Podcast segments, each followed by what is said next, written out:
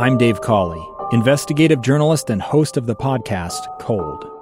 In October of 1985, a woman named Sheree Warren left work at a busy Salt Lake City office. To meet her estranged husband at a downtown auto dealership. She never made it home. Sheree's car surfaced weeks later in Las Vegas. In the parking lot of a hotel casino. No one knows how it got there. Strange. It was strange. Both Sheree's estranged husband and her boyfriend raised suspicion for investigators. I kind of thought that he might have done something. But no arrests were ever made. In Cold Season 3, we dig into double lives, make new connections in the case, and examine the difficulty raised by reasonable doubt. We want answers just as much as anyone else. They have creeps like that now, too, so nothing's changed. That's the new Cold Season 3 The Search for Sheree, now available anywhere you get your podcasts. Welcome back to Live Mic. I am Lee Lonsberry second hour uh, of this program. Pleased that you would decide to listen to us today. Could I ask you a favor? Uh, we're still a relatively new program here on KSL News Radio. Hopefully, you have been enjoying things over the past number of months, been hearing topics that are engaging and interesting to you, uh, and hopefully, I'm not too annoying as I ramble on about this and that. Uh, but if you've enjoyed it, uh, would you invite your friends to listen? Maybe your children or your uh, your family members, brothers and sisters, let them know there's this program and there's this guy who gets on there each day and walks through the news of the day and tries to break it down in a, a digestible way, while at the same time offering uh, some maybe some insight and opinion. If you do that, I'd be very grateful. Uh, right now, I'm joined uh, by Debbie Dujanovic of Dave and Dujanovic, uh, broadcasting uh, mornings here on KSL News Radio. Uh, when it comes to law enforcement, uh, and covering it appropriately and fairly uh, on the radio waves, always my first thought is to reach out to Debbie and to get her insight. Uh, so, Debbie, thank you for joining me for this conversation. How good are you? Good afternoon, Lee. It's good to be with you.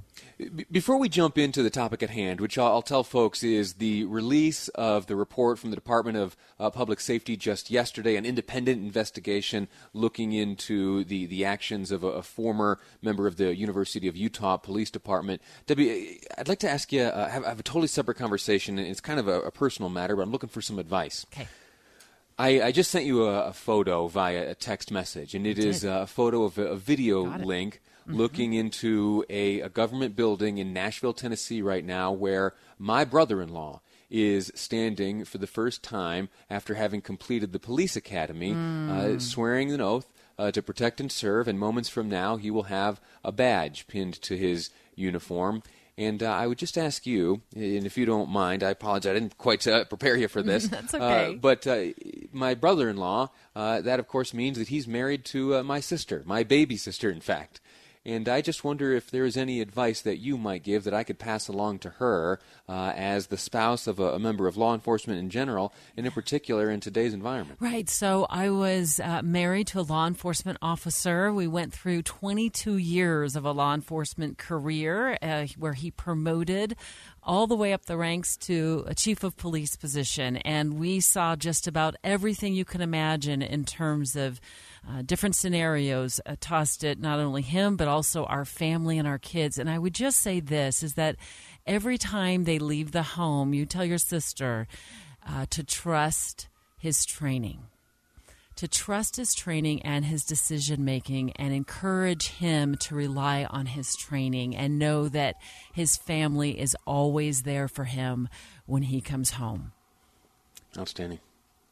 Well, very good. I think uh, what I'll do is I'll send this podcasted episode uh, segment over to her after the program today. Thank you for that. It's how I got through it all those years. And some nights you roll over and they're not home yet, and you know they've been on a search warrant.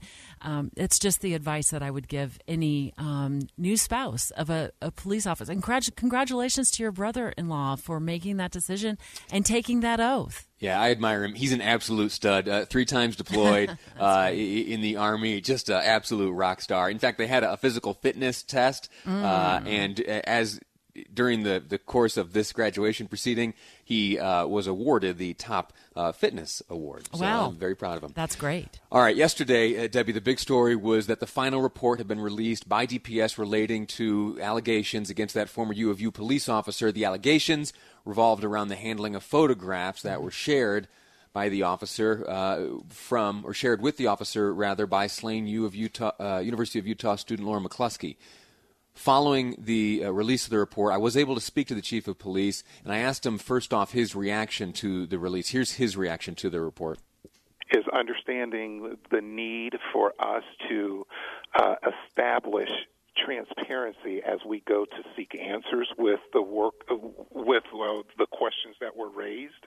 Um, and so, for me, if we're going to achieve transparency, it was important to have an independent review of this.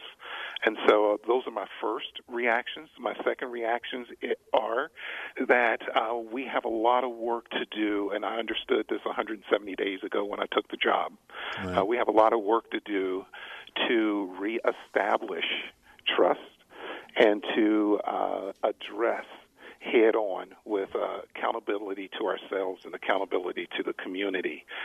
Debbie, that was the chief's response. What about you? What, what, struck you as you read through that report yesterday? Well, as I read through the report, we found out that some of the allegations that had been leveled did not pan out through the independent investigation. For one, that a photo, it was not proven that a photo of Lauren McCluskey, an explicit photo that she had shared as a piece of evidence in her this extortion case uh, that you know she, that she was dealing with at the time, um, was actually downloaded to that particular officer's cell phone. So that allegation didn't pan out in terms of this investigation.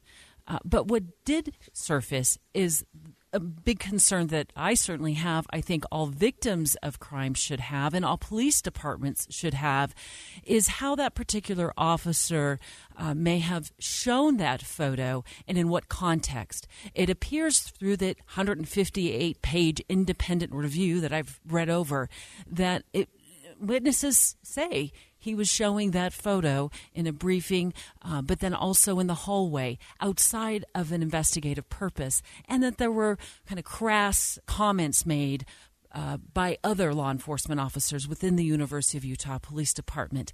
This is a culture of policing, Lee, that I f- know needs to stop. And I know it has been going on for a number of years, and I'm not indicting all police officers for this. Uh, but in those departments where this goes on, this should put them on notice, Lee, that this has to stop.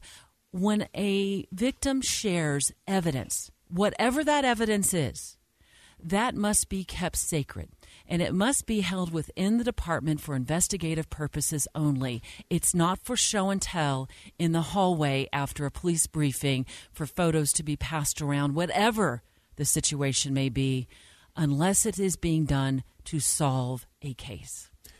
In this report, all names were redacted, uh, with few exceptions, but the, the names of the officers alleged to have been involved in some of these crass comments. Uh, I, I, asked I asked the chief yesterday if it were likely that uh, that action would be taken a, uh, against them, and he very simply had this to say. Uh, yes, sir. Yes, sir. Mm-hmm. What action do you think would, would be appropriate? Well, in this case, it's certainly for the officers who came forth or the officer who came forth and admitted that this took place, uh, there will likely be some sort of internal discipline that will happen. And in the report, that officer who was interviewed acknowledged that he will likely, or she will likely, it was a, a male officer, will face discipline for this within the department.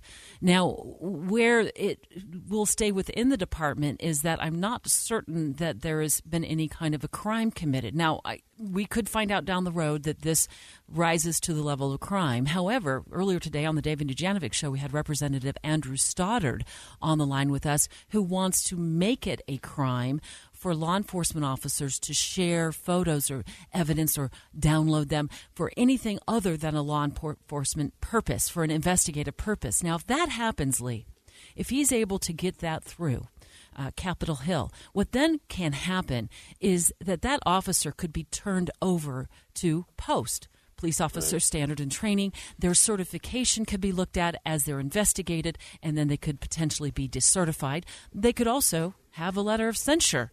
Uh, put in their file. It doesn't necessarily mean an automatic decertification, but they could be stripped of their ability to be a law enforcement officer at least for a time. Yeah. Now, in this case, Lee, as we know, he's this particular officer is with a different department, Logan PD. So now this falls on them to decide what to do And, and Chief uh, told me yesterday that they're going to be uh, his next phone call after his conversation with me was uh, reaching out to Logan PD, offering any assistance uh, that they could offer. Debbie, uh, thank you so much for your time. Thanks for the advice. I will pass it along to my sister, and thank you for your insight on this issue playing out at the University of Utah. Thanks again. Thanks, Lee.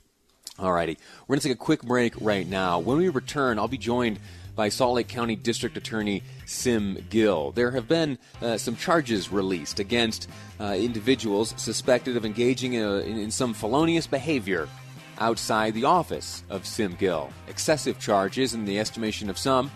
We'll get the story from Sim Gill next on Live Mic. I'm Lee Lonsberry, and this is KSL News Radio.